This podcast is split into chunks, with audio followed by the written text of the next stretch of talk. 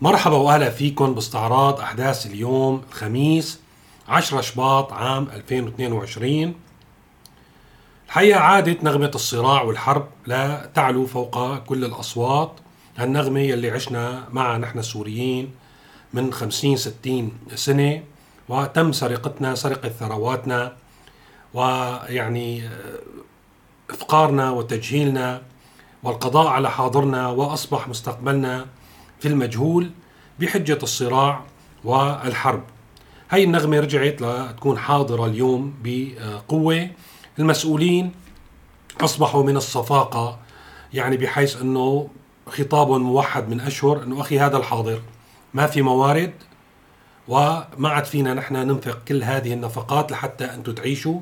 ما ضل قدامنا غير أنتم لحتى نحصل منه الأموال لا نستمر يعني على الأغلب استمرار النظام في الحكم لأن ما في شيء مستمر في سوريا غير استمرار حكم النظام وهذا واقع يعني وليس من باب يعني التجني السياسي. آه، كان آخر هدول المسؤولين هو حسين عرنوس رئيس الوزراء يلي كان في عنده لقاء مع صحيفة الوطن الشبه رسمية يلي عاد فيها نفس الكلام مثل ما حكينا وحتى موضوع الخبز خط أحمر رجع عاد تعريفه آه، مثل ما امبارح لسه حكيت في الموضوع إنه أصلا نحن تجاوزنا موضوع الخط الأحمر تبع الخبز وفي شرائح واسعة من الناس ما بتاخذ خبز المدعوم. هو قال لا مو الخبز المدعوم هذا إنه تشتروه برخيص بكفي هذا الكلام لمنسوب لحسين عرنوس بكفي إنه نحن عم ندعم زراعة القمح ويعني نطحن طحين وبننقل هذا الطحين للأفران فهذا هو دعم عم نوفره للناس بسعر معقول بحسب آه، تقديره. فهذا هو الخطاب السائد ما بتوقع في أي مسؤول راح يرجع يحكي حكي غير هذا الكلام وأصبح هذا الكلام الحقيقة ممل ومكرر آه، آه، أيضا فينا نقول إنه موضوع رفع الدعم آه، راح طبعا يكون آثاره كارثية ومؤلمة جدا على السوريين وقت ببلشوا برفع الدعم عن الكهرباء لأن بلشوا يروجوا لهذا الموضوع بالإضافة لعدة أمور يعني صاروا يحكوا على التعليم وعلى المشافي ولكن الكهرباء أيضا عم يحكوا عليها ومثل ما شفنا أصلا ما في كهرباء في رسالة واضحة إنه بهالأسعار يا سوريين كل الكلام حول نقص الفيول ونقص الغاز هذا كذب. هي الرسالة يا سوريين يا مواطن ما فينا نبيعك الكهرباء بهذا السعر. بدنا نرفعها وقت يرفعوا الكهرباء للأسعار العالمية. راح يعني يكون هاي الخدمة أو راح تكون هذه الخدمة يعني آه، في متناول قلة قليلة من السوريين. راح تصير نوع من الترف والحلم لكثير من السوريين مع آه، الأسف. وقت يعني الناس وصلت للحد يلي لا يمكن إنه بقى يعني تحسن تتحمله. وصلت الأمور للقمة العيش للماء للكهرباء لمقومات الحياة الأساسية وبلش في تململ وفي تحركات ودعوات لتحركات. عم ننتظر لنشوف بكرة الجمعة بالسويدة وإذا في تحركات بغير محافظات. رجعوا يعملوا ترويج لموضوع الصراع مثل ما حكينا. رجعت بغير مبرر تطلع مقاطع ترويج بمعنى الكلمة مثل الدعاية للجيش وقدرات الجيش وحروب الجيش. وبالبرامج الحوارية بلشنا نشوف نغمة إنه التسلح والجيش اولا إنه أوكي المواطنين معهم حق ولكن الأولوية للجيش شو بنعمل؟ بنحرم الجيش ومن التسليح ومن الموارد ومن طعم المواطن هذا شيء لا يجوز. كله عم يسأل بالموارد الموجودة يمكن كان في طريقة أفضل نعم. أو كله عم يسأل الموارد الموجودة حاليا وين وينها؟ ليش ما عم تبين؟ في حدا بيقول لك ما نحن لسانا عنا احتياجات عسكرية ولساها في حرب موجودة لسه عندك الجيش له أولوية التسليح له أولوية إضافة إلى الأعباء الأخرى. نحتاج إلى خمس ملايين أو سبع ملايين خمسة إلى سبعة مليون آه لتر مازوت يوميا. وهذا الأمر غير متوفر. كيف يمكن أن نوفر للمواطن هذه المادة هنا تصبح الأولويات هي الدرجة الأولى. يعني أنا أقول مثلا لا يمكن أن نوزع المازوت والقوات المسلحة بحاجة لحركتها. إذا هناك أولوية. يجب أن يكون هناك احتياط أولا ثم ونف يعني أؤمن يجب على الحكومة أن تؤمن حركة القوات المسلحة وأعمالها لأن هذا الأمر لا يحتمل التأجيل. لا يحتمل.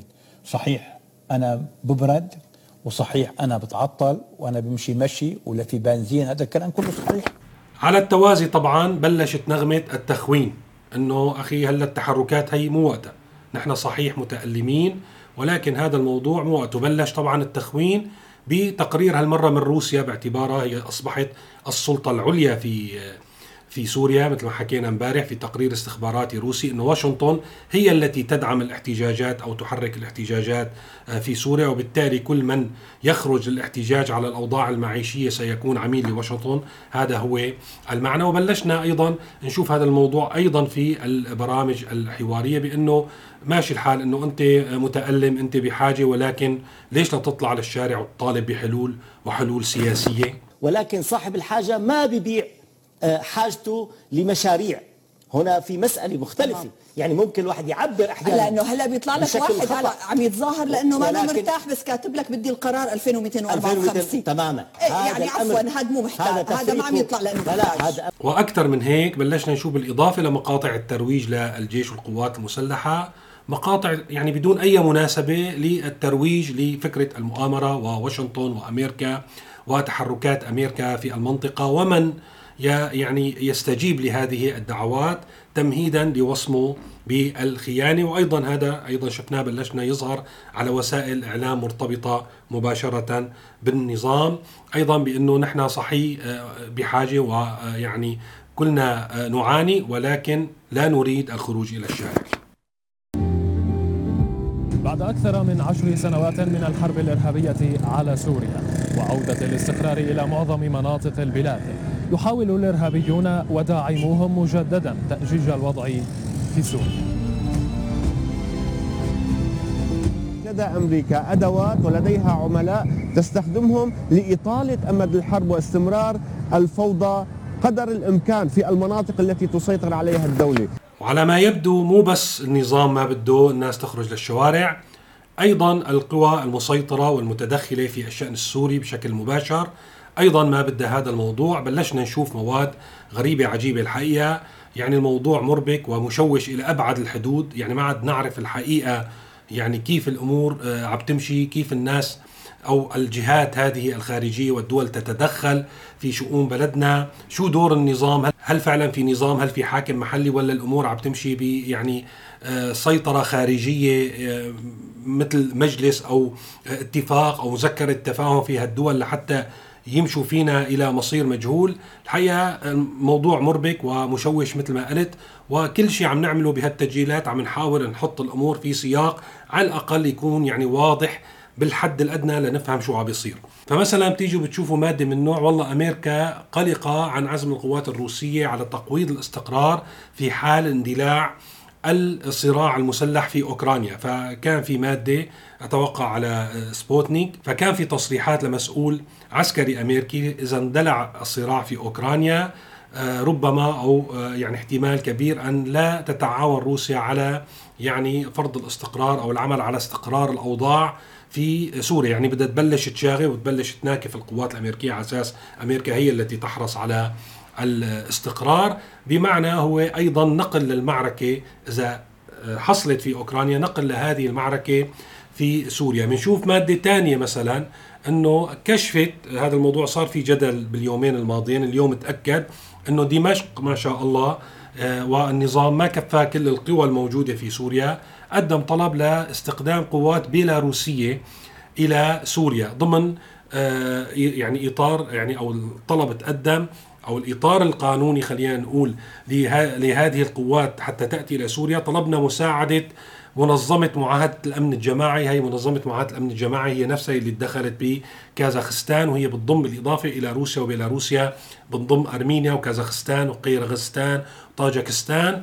والموضوع مرشح بأنه باعتبار الطلب توجه للمنظمة بيلاروسيا أو القوات البيلاروسية جاية إلى سوريا تحت إطار هذه المنظمة بجوز بكرة نشوف قوات من باقي الدول يعني يجينا قوات من أرمينيا أو من قيرغستان أو طاجكستان الله أعلم يعني هذا الموضوع كله وارد ستستخدم هون فعلا الأمور أنا برأيي صارت أصبحت الحرب كونية يعني نظام كان معه حق في هذا الموضوع يعني هي كونية لأن الحقيقة ما ضل في جيش مستدعى بشكل رسمي أو غير رسمي غير ما صار بارضنا هلأ بهالمناسبة في موضوع بدي أرجع له امبارح مررت عليه مثل ما بيقولوا مرور الكرام.